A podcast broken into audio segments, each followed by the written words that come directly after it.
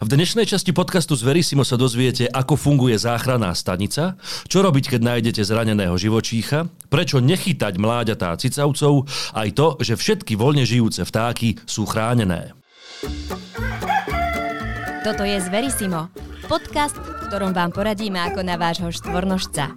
Dvojnožcov za mikrofónom vyspovedá herec na moderátorskej stoličke Janko Dobrík. Ahoj dvojnožci. Moje meno je Jano Dobrík a vítam vás pri počúvaní a sledovaní ďalšej časti podcastu z Verisimo, podcastu o zvieratách. Mojím dnešným hostom tu v štúdiu v Banskej Bystrici je Michal Adamec, zamestnanec štátnej ochrany prírody Slovenskej republiky. Michal, ahoj. Ahoj. Naša dnešná téma záchranná stanica pre chránené živočíchy na Slovensku. Michal, poďme teda rovno na vec. E, čo je to záchranná stanica? Ako vyzerá a na čo a komu slúži? Záchranná stanica, ono je to taký všeobecný pojem, a vyplýva v podstate čiastočne z legislatívy. A na Slovensku v zmysle legislatívy sa rozdielujú záchranné stanice na také dva typy. Chovná stanica, ktorá je v podstate zariadenie, kde, ktoré poskytuje prvú pomoc e, zraneným živočíchom, mm-hmm. ktoré ľudia nájdu.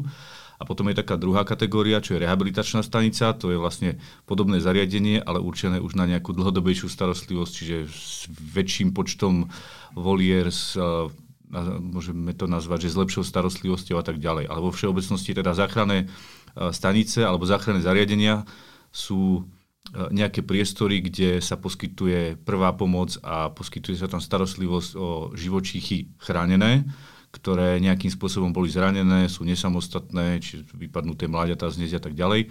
A keď ich ľudia nájdu, tak uh, mali by skončiť v týchto záchranných zariadeniach, myslím tie zvieratá, nie tí ľudia. a tam sa o ne potom vyštudovaný personál, ktorý má na to podmienky, vzdelanie a tak ďalej, tak sa o ne starajú. Uh-huh. Mám si to predstaviť ako interiérovú alebo exteriérovú záležitosť? No, záleží od toho, aký prípad to je. Čiastočne sú samozrejme aj interiérové priestory, čiastočne aj exteriérové. V interiéri by mali byť väčšinou nejaké zateplené priestory, tam sa poskytuje hlavne prvá pomoc, keď sú naozaj vyčerpané, dehydrované, že potrebujú pomoc, potrebujú pri ľuďoch by sa to povedalo, že intenzívnu starostlivosť, mm-hmm. čiže niečo ako iska pre zvieratá. Mm-hmm. A to je tá e, interiérová časť. Často sú pri, pri tých väčších staniciach je to vybavené aj nejakými inkubátormi, že keď sa nájdú nejaké mláďatá, ktoré ešte nemajú dobrú termoreguláciu, že potrebujú aj teplotu udržiavať za normálnych okolností od rodičov, ktorí vlastne sedí na hniezde, buď tá matka alebo otec a zahrieva to mláďa. Mm-hmm. Keď sa nájde nesamostatné, tak vlastne treba ho nejakým spôsobom zahriať. Čiže to je tá interiérová časť a exteriérová, tam už sú vlastne tie prípady také tie jednoduchšie, alebo tie, ktoré už sú z najhoršieho vonku, tak tie už potom idú do vonkajších volier, kde už sa postupne potom aj rozlietávajú, alebo teda pripravujú na vypustenie. Koľko takýchto staníc na Slovensku máme? Uh, priemere, ono, ono sa to tak delí, že v rámci Slovenska je štátna ochrana prírody Slovenskej republiky, kde teda ja pracujem. To je vlastne organizácia s celoslovenskou pôsobnosťou, ktorá je zriadená ministerstvom životného prostredia a tá je viac menej zodpovedná v rámci celého Slovenska za koordináciu tejto agendy. A sú teda niektoré zariadenia, tieto záchranné stanice, ktoré patria priamo pod štátnu ochranu prírody, čiže sú štátne. Podobný, podobný status majú aj záchranné zariadenia, ktoré patria pod správy národných parkov. Čiže to sú v podstate taká skupinka, že štátne. A potom je druhá skupinka, ktoré sú vlastne neštátne, to sú buď nejaké občianské združenia, alebo jedno zariadenie na východnom Slovensku funguje aj pod univerzitou veterinárneho lekárstva, potom je nejaké centrum voľného času a to sú mhm. vlastne neštátne, ktoré dostávajú dotácie alebo teda nejaký príspevok prostredníctvom štátnej ochrany prírody na fungovanie, ale vlastne tam sa o to starajú nejakí dobrovoľníci, ktorí väčšinou majú iné zamestnanie a toto robia popri zamestnaní. Čiže takýchto externých uh, zariadení je asi 8 v rámci Slovenska a čo sa týka tých štátnych, tých je trochu viac. Tých je momentálne dokopy 19 v rámci Slovenska. Mm-hmm. Čiže dokopy sme na čísle nejakých 26. A povedal si pred chvíľou, že menšie, väčšie. Uh, nechcem od teba úplne, že exaktné číslo, ale minimálne tú najväčšiu a najmenšiu, ktorú poznáš, aby sme si vedeli uh, trošku predstaviť, aké, o, aké veľké rozdiely môžu byť, alebo možno ani nie sú. Uh, no, ešte dôležité je povedať, že vlastne každé toto záchranné zariadenie, uh, tým, že vyplýva jeho status z legislatívy, tak ono musí mať na svoju prevádzku aj súhlas príslušného okresného úradu. Uh-huh. Čiže nie je to len tak, že niekto teraz príde, zmyslí si, že idem byť záchranná stanica a super, idem zachraňovať zvieratá, ale naozaj musí splniť nejaké podmienky administratívne, a personálne, a tak ďalej a musí mať v konečnom dôsledku súhlas od úradu a až tedy môže fungovať ako záchranná stanica. A čo sa týka nejakej takej najväčšej alebo jednej z takých najstarších staníc, ktoré fungujú, teraz nedávno, pred asi dvoma rokmi oslavili okruhlu 20. výročie, je záchranná stanica v Zázrivej, tá je taká pomerne známa. To je vlastne súkromná stanica, ale jedna z, dá sa povedať, z takých najlepších a najlepšie vybudovaných, kde konečnom dôsledku končí dosť veľa prípadov v rámci Slovenska už na, na rozlietanie alebo na vypustenie, pretože majú mm, jedno z najlepších e, vybudovaných priestorov. Čiže to by som povedal, že je asi taká uh, ukážková skriňa, kde aj keď uh, potrebujeme niečo ukázať, a že ako to funguje, tak sa ide do tohto zariadenia. A potom ten, uh, na, na druhej strane sú nejaké zariadenia menšieho charakteru, to sú naozaj tie tzv. chovné stanice, ktoré majú jednu, dve voliery, kde naozaj slúžia len na poskytnutie tej prvej pomoci, respektíve umiestnenie toho živočícha na jeden deň. To sú väčšinou pri správach chránených krajinných oblastí alebo pri nejakých iných administratívnych priestoroch, kde vlastne ľudia majú kontakt v regióne na toho človeka alebo na, na tú organizáciu, donesú tam nejakého zraneného živočícha, donesú ho tam večer, čiže aby to človek nemal niekde v kancelárii alebo doma v, uh-huh. v klietke, v prenoske, tak sú nejaké priestory, kde sa dá na tých pár hodín umiestniť aspoň dočasne a hneď, e, keď je priestor a čas, hneď na druhý deň už putujú do toho nejakého väčšieho zariadenia. Keď stretnem v prírode osamelé mláďa, ktoré je teda možno poranené, alebo je jednoducho samé. Čo mám robiť? Uh, niekedy je najlepšie riešenie, že nerobiť nič, lebo keď je to mláďa uh, nájdené niekde na tráve pod kríkom, ono sa zdá, že Ježiš chuďatko osamostnené, teraz musí mu pomôcť, lebo určite sa mu niečo stane, ale uh, pokiaľ nie je viditeľné zranenie, že to je vyslovene mladý vtáčik, ktorý tam len tak poskakuje, neleží na boku, alebo nemá zavreté oči, alebo ne, netečie z neho krv, je pravdepodobne v dobrom stave, hej, sedí, kúka a čaká, kedy mu prinesú rodičia potravu.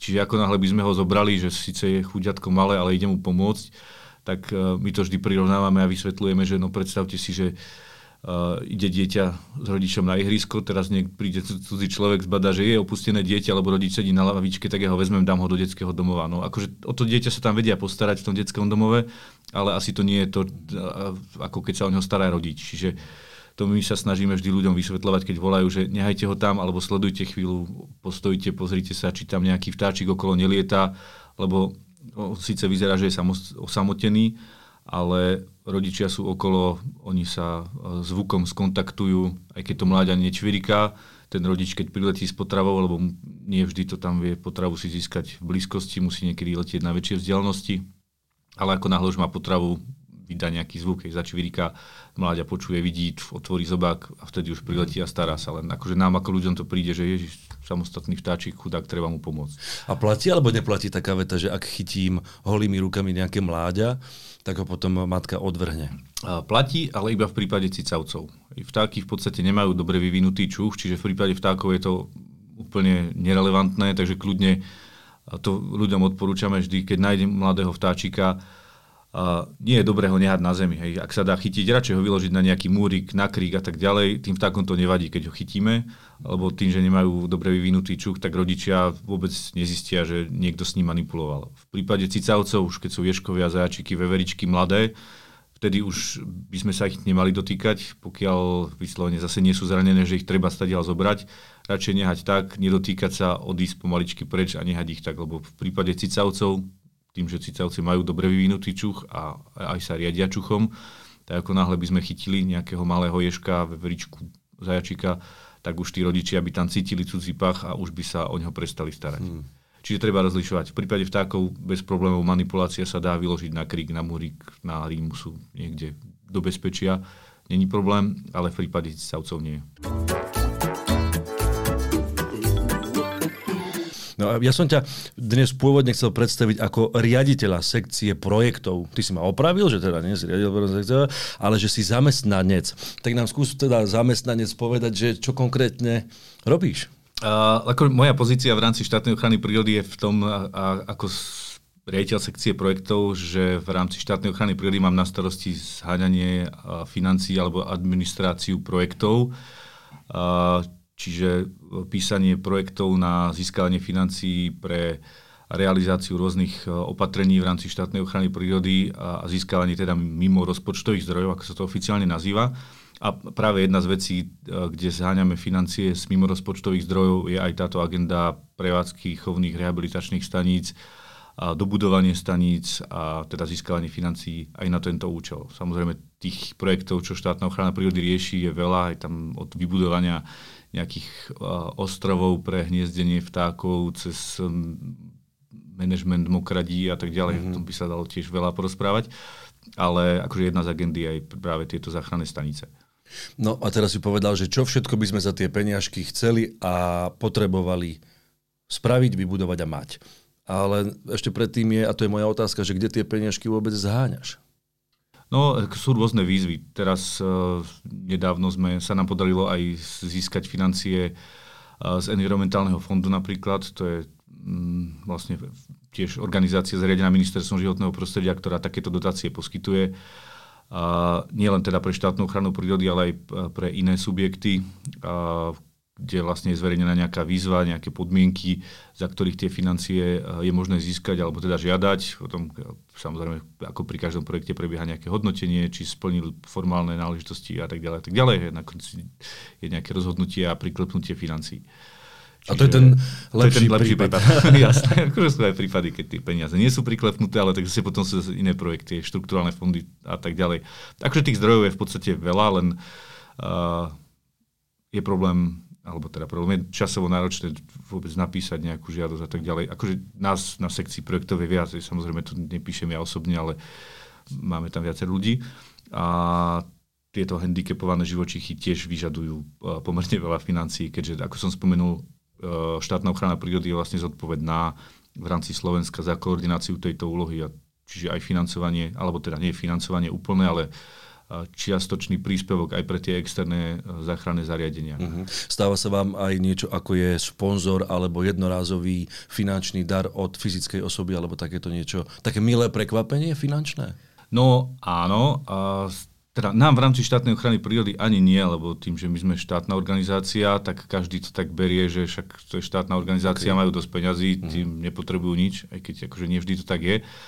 Ale skôr podporu týmto spôsobom sa snažia získať práve tie neštátne zariadenia, ktoré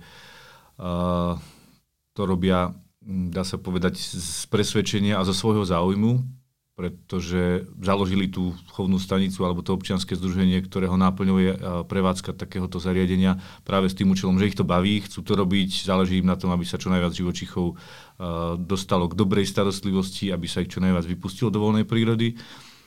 Čiže oni to založili teda s týmto cieľom.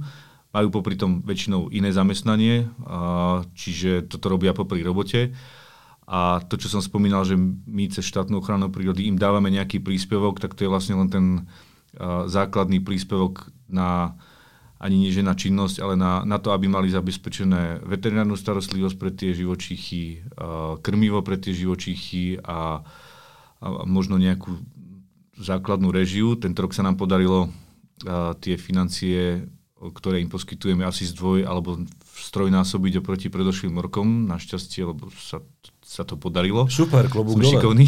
Áno. Takže ako tak si trošku vydýchli, ale napriek tomu vlastne uh, musia zháňať ešte financie na to, aby dobudovali tie voliery, aby rozšírili kapacity, aby si zohnali financie aj na mzdy pre nejakých dohodárov alebo nejaké odmeny a tak ďalej. Čiže to, čo dostávajú od štátu prostredníctvom štátnej ochrany prírody je len časť a všetko ostatné si musia zháňať sami a tam práve nastupujú títo sponzory. Čiže niektorí ako spomínaná zázrivá, už majú celkom dobre rozbehnutú túto sieť. Napriek tomu musia sa stále oháňať, aby teda tých sponzorov si udržali. Že nie je to len tak, že mám sponzora a mám vystaráno, vybavené na 10 rokov dopredu. Hej, hej. No, tak to žiaľ nefunguje, ale ako musia si zháňať na to, keď chcú fungovať e, stále lepšie a lepšie, tak buď písať projekty, alebo teda zháňať sponzorov. Niekoľkokrát sme už aj ty a ja použili slovo živočíchy. Poďme to možno trošku konkretizovať. A, dobre. živočichy, ono sa tak volá, že chovná stanica, rehabilitačná stanica pre handicapované živočichy, my to tak používame, ale akože pod tým pojmom živočichy sa schováva, drvivá väčšina sú vtáky. A ako sme už spomínali, vlastne vtáky sú chránené a všetky vtáky sú chránené. To sme spomínali ešte pred, ešte pred nahrávaním a to je, to, to ja som povedal, že teda Michal, toto určite musíš povedať, takže všetky vtáky na Slovensku okrem Mestského holuba. Mestského holuba sú chránené. No, majú taký status uh, ako chránené živočíchy, to znamená, že uh, málo, ktorý, málo ktorý človek to vie a to sa často stretávame s ľuďmi, že nám volajú, teda, že našli sme nejakého vrabčeka alebo sikorku so zlomeným krídlom alebo drozda, že to asi neriešite, lebo to nie je chránené, tak hneď nastupuje prednáška, že všetky vtáky sú chránené. A samozrejme poskytuje sa im starostlivosť, pretože majú status chráneného živočícha, takže a, aj keď je to ľudovo povedané nejaký malý vrabček, ktorého kedy sa vo veľkom strieľali, alebo likvidovali, alebo trávili, alebo uh, žrali veľa zrna. Momentálne je situácia naozaj, že všetky vtáky sú chránené. Čiže uh, možno aj z toho dôvodu je najväčšie percento tých živočíchov, ktoré sa dostávajú do týchto záchranných staníc vtáky. A potom menšie percento sú rôzne cicavce, ješkovia, veveričky, plchy napríklad, mm. hej, to sú chránené živočíchy. A potom ešte menšie percento, ale to je naozaj zriedkavé, sa občas stane aj nejaké oboživelníky alebo plasiež, nejaké žaby a tak ďalej. Ono sa často dostávajú kvôli tomu, že tieto subjekty, tie občianske združenia, ktoré sme spomínali, že prevádzkujú nejaké záchranné stanice, tak tým, že sú uh, environmentálne zamerané, tak robia vo svojich regiónoch aj nejaké akcie pre verejnosť s dobrovoľníkmi, napríklad prenos žiab cez cesty to je známa téma, že na jar, keď tiahnu žaby z jednej homokrade do druhej a prechádzajú cez nejakú cestu, tak častokrát sú prejdené autami, čiže tieto občianske združenia potom robia aj takéto aktivity, okrem iných. A vlastne tým pádom sa občas stane, že nejakú, nejakého jedinca žaby a, alebo aj a, hada nájdu a tým, že je v zlom stave, musia ho nehať u seba na pár dní, aby sa dostal do lepšej kondície. Čiže aj takéto živočíchy. Vidíš, keď hovoríš had, uh, všetky slovenské hady sú chránené? Uh, áno, všetky, všetky hady sú považované za chránené. Čiže aj keď človek nájde hada, ktorý mu ide cez cestu, treba na ňo vyťahovať palicu, lebo je to chránený živočích. Takže treba ho nehať. On sa odplazí do bezpečia. A čo sa stane, a teda viem, že teraz hovorím asi o štátom nechránenom zvierati, keď ja napríklad, ako tu mám na tričku, diviaka. Autom, žiaľ, prejdem diviaka. Príde k zrážke, nechcel to ani diviak, fakt som sa tomu chcel vyhnúť a ja, stalo sa to. Ja by som, chvala Bohu, klopem, nemám takú skúsenosť, ale keby áno, tak by som volal políciu. Čo sa deje následne? Dobre, vy, dobre spravíš, že voláš. Dobre spravím a uh, vy ako štátna ochrana prírody nejakým spôsobom do toho zasahujete, ste prizvaní, alebo keď zrazím nejakého vtáka, ste vtedy prizvaní a policajt vie, že ide o chránené zviera, lebo všetky vtáky na Slovensku okrem holuba sú chránené a policajt to vie a volá potom hneď vám? Snažíme sa, aby to vedeli, aj teda policajti. Sú rôzne školenia, ktoré uh, absolvujú a ktoré robíme a vzájomne si vymeniame informácie ale v podstate zásada je taká, že uh, existuje tá linka 112 a my pravidelne aktualizujeme kontakty na tejto linke 112, kde majú kontakty na všetky tieto záchranné stanice a tí koordinátori 112 väčšinou vedia, uh, v ktorom regióne kto pôsobí a vedia, aký je prípad a koho kedy majú volať. V prípade dopravných nehôd takisto majú aj zoznam, aj na 112 majú zoznam uh, polovných združení a polovných hospodárov, Čiže v prípade, keď niekto spôsobí dopravnú nehodu, alebo teda stane sa dopravná nehoda, že zrazí nejakú zver, ktorá nie je chránená, čiže spomínaný diviak, srnka, jeleň, nie sú to chránené živočichy podľa našej legislatívy slovenskej majú status, že sú polovná zver, čiže za tu zodpovedajú v podstate polovníci. Čiže keď sa stane takýto prípad, policajt by mal vedieť, že prizve nejakého miestne príslušného polovného hospodára alebo teda človeka, ktorý príde a oni si v podstate sú povinní toho diviaka aj odpísať zo svojich štatistík, že teda majú o jedného diviaka v revíri menej, lebo skončil na ceste. Keď by zrazili nejakú vidru, a, ktorá je chránený živočích alebo nejakého iného chráneného živočícha, tak vtedy už v podstate nastupuje štátna ochrana prírody alebo niekto z týchto chovných rehabilitačných staníc ak je, ak je taký, že je uhynutý a už nežije, vtedy v podstate nemusí zasahovať za, záchranná stanica, ale niekto iný z, v rámci štátnej ochrany prírody, lebo tomu už netreba poskytnúť prvú pomoc, ale tým, že je chránený živočích, tiež by ho nemali len tak niekto s ním manipulovať. Mm-hmm. Ale ak ešte žije, tak vtedy mu treba poskytnúť prvú pomoc a samozrejme vtedy skončí v nejakej takejto záchrannej stanici. Pomoc v ohrození, to je naša dnešná téma. Tu v Zverisime a po krátkej pauze sa s Michalom budeme rozprávať ďalej. Nezabudnite nás sledovať na YouTube, Instagrame a Facebooku. O chvíľku sme späť. Nové pamlský Mr. Bandit s vysokým obsahom mesa alebo rýb sú snom každého psieho nezbedníka. Je to jemná a ľahko stráviteľná maškrta, ktorá sa skvele hodí ako odmena pre vášho miláčika. Maškrty Mr. Bandit nájdete v každom dobrom pečope. Vítajte späť u nás v štúdiu v Banskej Bystrici. Počúvate, pozeráte z Verisimo. Sme po krátkej prestávke a s Michalom sa rozprávame na tému pomoc v ohrození. Michal, ja by som sa ťa rád dopýtal také niečo, čo sme vlastne opomenuli, že ako si sa dostal k tomu, čo robíš? No, v podstate som sa tomu venoval nejakým spôsobom od malička.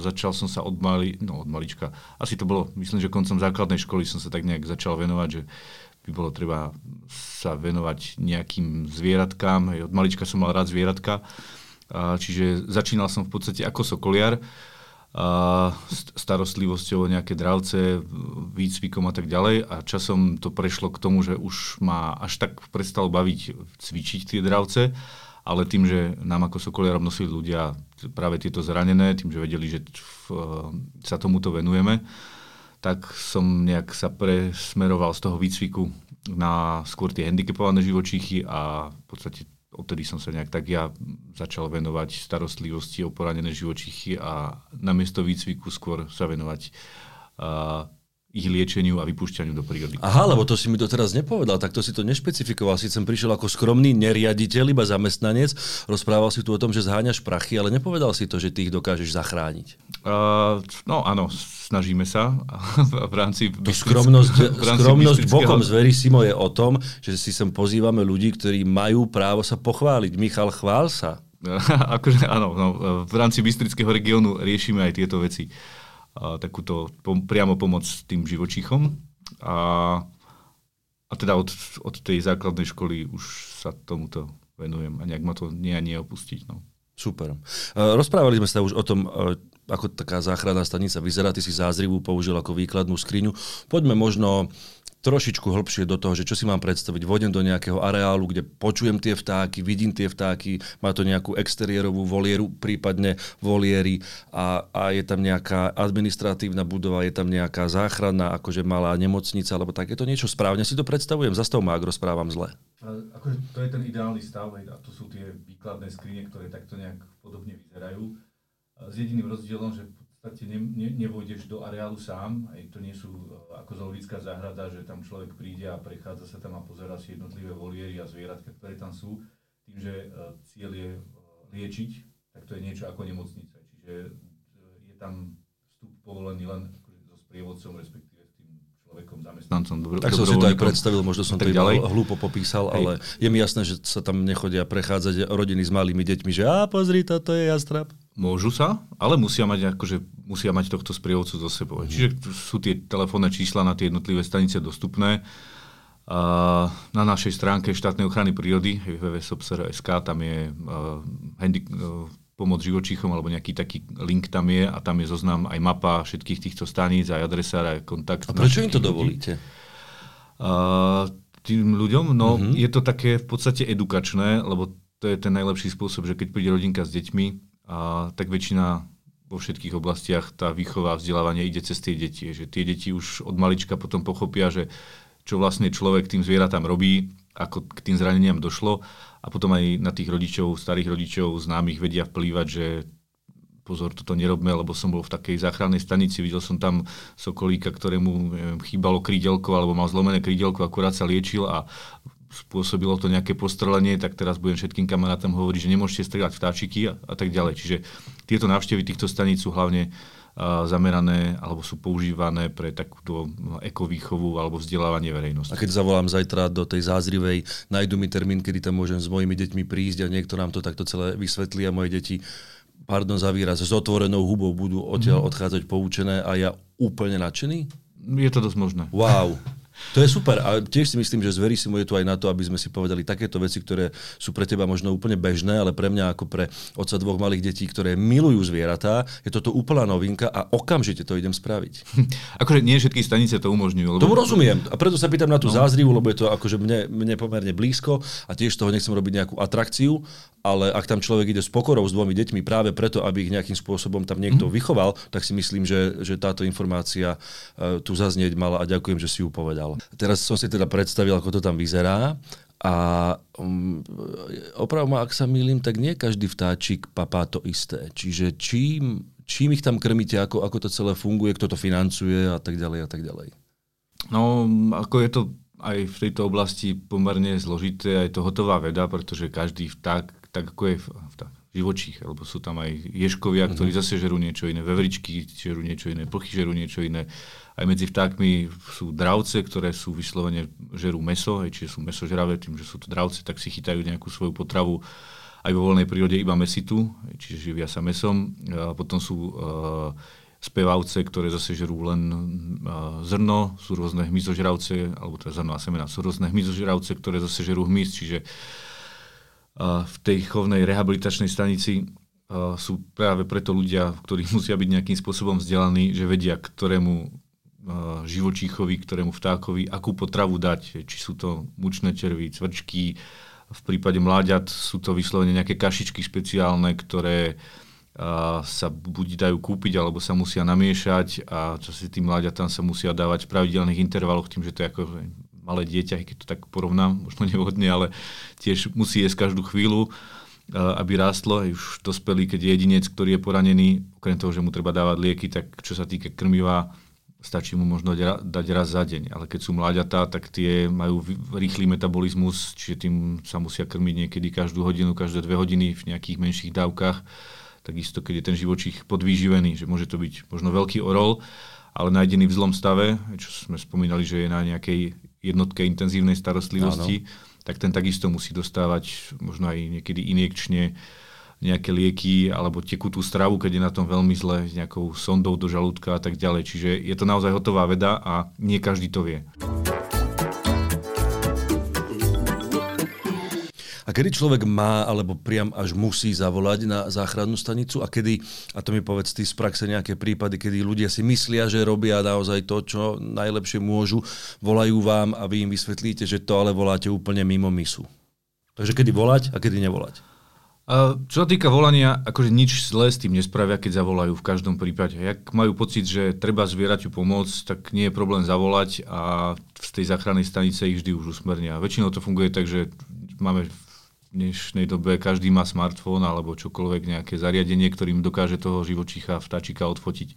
Takže väčšinou ľudí poprosíme, odfoťte ho, pošlite SMS-ku, podľa toho, čo bude na tej fotke, tak vás budeme ďalej inštruovať. Čiže oni vždy pošlo fotku a na tej fotke už vidieť, že čo je to za, drav, za dravca, či je to dravec, či je to vták, či, mu, či mu treba pomôcť, či mu netreba pomôcť. Lebo ľudia si často aj milia, že máme tu neviem, našli sme orla, nakoniec je to malý dažďovník, lebo proste má to zahnutý zobák, má to pazúriky a ľudia si myslia, že uh, našli nejaké strašne vzácného vtáčika, ktorý žere meso, aj ho krmia mesom, nakoniec je to akože dažďovník, ktorý žere hmyz, takže uh, niekedy uh, je lepšie naozaj zavolať a počkať si, vypýtať si tie inštrukcie, ako iniciatívne konať a zobrať ho domov a až potom volať. Samozrejme, keď vidieť, však už ľudia vidia, že či ten naozaj, ak leží na boku, ťažko dýcha, alebo kvapka z neho krv, alebo má nohu v úplne inom uh, tvare, ako by mal mať, že majú za hlavou a mal by mať pod sebou, tak vtedy už je treba konať, vtedy už je lepšie ho zobrať a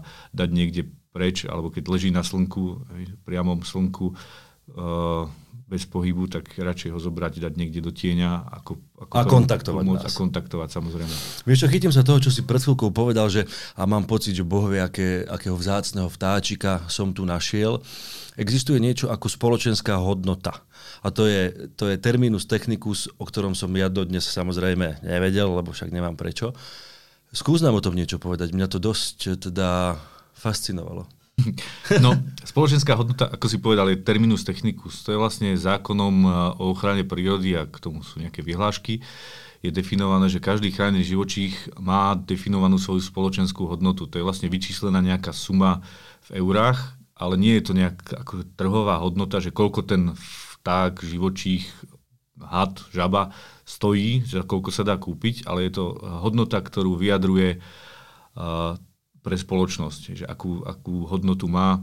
Ale stále hovoríme štát. o hodnote jedného jedinca. Ale, ale je to suma, je to číslo. Je to, je to číslo, číslo, ale je to nejaké imaginárne číslo. Že za, za to číslo by nikdy uh, nedostal tú sumu, uh, keď by ho niekde predal. Tak potom prečo je tam tá suma? No, je tá suma kvôli tomu, že sa používa hlavne pri nejakých už uh, konaniach, keď je ten konkrétny druh, alebo teda jedinec toho druhu poškodený a, a už sa rieši trestný čin, alebo poškodenie, alebo priestupok a tak ďalej a vtedy sa vlastne používa tá spoločenská hodnota, keďže na Slovensku tak máme nastavenú legislatívu, e, že sa potrebuje v prípade porušenia predpisov identifikovať, že k akej škode došlo. Či to je škoda malá, veľká, veľkého rozsahu a tak ďalej. Vtedy sa používa, koľko jedincov bolo poškodených tou činnosťou, a či to bolo v chránenom území a tak ďalej, lebo sú nejaké koeficienty a postupy, že tá spoločenská hodnota sa ešte dá zvýšiť alebo znížiť a tak ďalej. Čiže na to sú celé metodiky, postupy a tak ďalej.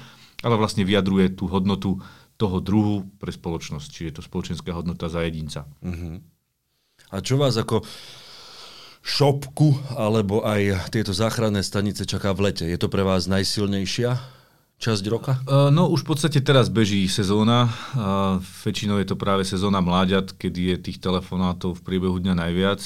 Samozrejme sú regióny ako Bratislava uh, alebo veľké mesta Košice, kde ľudia volajú kvôli každému prípadu, čiže tam majú niekedy desiatky výjazdov za deň v týchto veľkých mestách kvôli všetkému možnému. A na jednej strane je to dobré, lebo tie čísla z roka na rok stúpajú a je to aj tým, že ľudia si viac všímajú veci okolo seba, čo je teda pozitívne, že im záleží aj na prírode, napriek tomu, že žijú, žijú vo veľkom meste, tak sú, im na tej prírode záleží. A aj týmto spôsobom sa to prejavuje. A sú zase regióny, nejaké uh, vidiek alebo miesta, kde nie sú veľké sídla. A tam zase sa skôr do týchto záchranných staníc dostávajú nejaké lesné druhy, ktoré nájdú ľudia pri potulkách prírodou.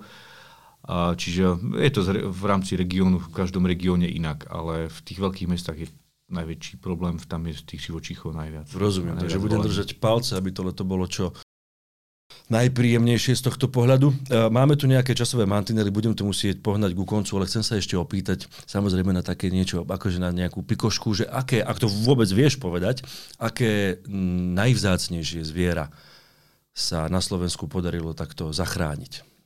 No, samozrejme to závisí od toho, že uh, akú má početnosť daný druh vo voľnej prírode od toho sa odvíja aj spomínaná spoločenská hodnota a vlastne čím je menej tých jedincov v rámci populácie na Slovensku, tým je vzácnejší. A tak z takých najzaujímavejších prípadov a, bolo, a, bolo to aj v tomto roku, sa podarilo na západnom Slovensku vyliečiť otráveného, alebo teda priotráveného orliaka morského, ktorý bol teda zožral nejakú otrávenú návnadu, keďže v tom regióne sa dlhodobo dochádza k tomu, že sú vykladané otravené návnady a často sú nachádzané otravené vtáky. Tento našťastie orliak morský bol len priotrávený. Podarilo sa ho našťastie v tej záchrannej stanici na záhorí dostať z najhoršieho vonku, vyliečiť a v podstate napriek tomu, že po otravách sa málo kedy podarí dať živočícha do pôvodného stavu a vypustiť ho, tak tu sa to podarilo. Čiže to bol jeden z takých zaujímavých prípadov ktorý naozaj skončil šťastne. Čiže odliak morský. Je to jednak najväčší dravec na Slovensku, ktorý žije a o toto bolo zaujímavejšie, že sa ho podarilo z pomerne ťažkého stavu dostať a vypustiť. Tak nech takýchto prípadov stále viac a viac. Ďakujem ti veľmi pekne za krásny rozhovor a ďakujeme, že si prijal pozvanie sem k nám do Zverisima. Ďakujem aj ja. Milí naši dvojnožci, máme za sebou spoločný rok plný perfektných epizód, zaujímavých tém a fascinujúcich hostí. Ďakujeme vám za nastražené uši a za všetku podporu, bez ktorej by náš podcast nemohol existovať. Aby sme si aj my mohli užiť slnečné prázdniny, naordinovali sme nášmu podcastu letnú prestávku. Užite si spoločné dobrodružstvá a nezabudnite, že sa čoskoro znovu stretneme, aby sme pokračovali v tejto nezabudnutelnej jazde. Hurá na prázdniny, Počujeme sa opäť v septembri. Z Verisimo vám prináša Farmakopola, veterinárna distribučná spoločnosť. Farmakopola pomáha tým, ktorí sa starajú o spokojný život našich miláčikov.